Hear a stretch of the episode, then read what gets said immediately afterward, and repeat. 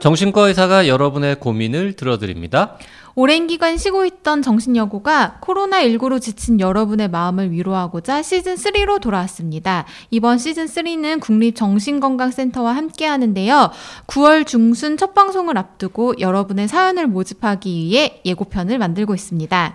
어, 누구에게도 말하지 못하고 힘들어했던 고민들 지금 바로 정신여고로 보내주세요. 국내에 내로라 하는 정신과 전문의들이 여러분의 고민을 듣고 함께 이야기 나눠드립니다. 사연을 보내실 때는 원하는 닉네임, 나이, 성별, 그리고 고민되는 상황에 대해서 A4 용지 한 장 정도 분량으로 구체적이고 자세하게 보내주시면 더욱 도움이 됩니다.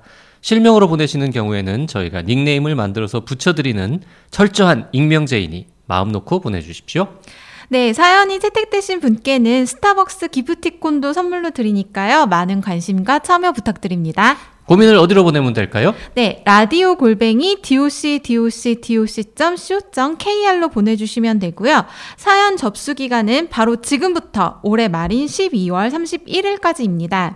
이번 시즌에는 총 4분의 전문의가 함께 해주실 예정인데요. 아주 어마어마한 라인업이 기다리고 있으니까 기대하셔도 좋습니다. 첫 번째로는 지난 시즌2에서도 함께 해주셨던 서울대학교 병원 강남센터 정신건강의학과 윤대현 교수님께서 이야기를 나눠주실 테니 많은 기대 부탁드립니다. 시즌3에서 뵙겠습니다.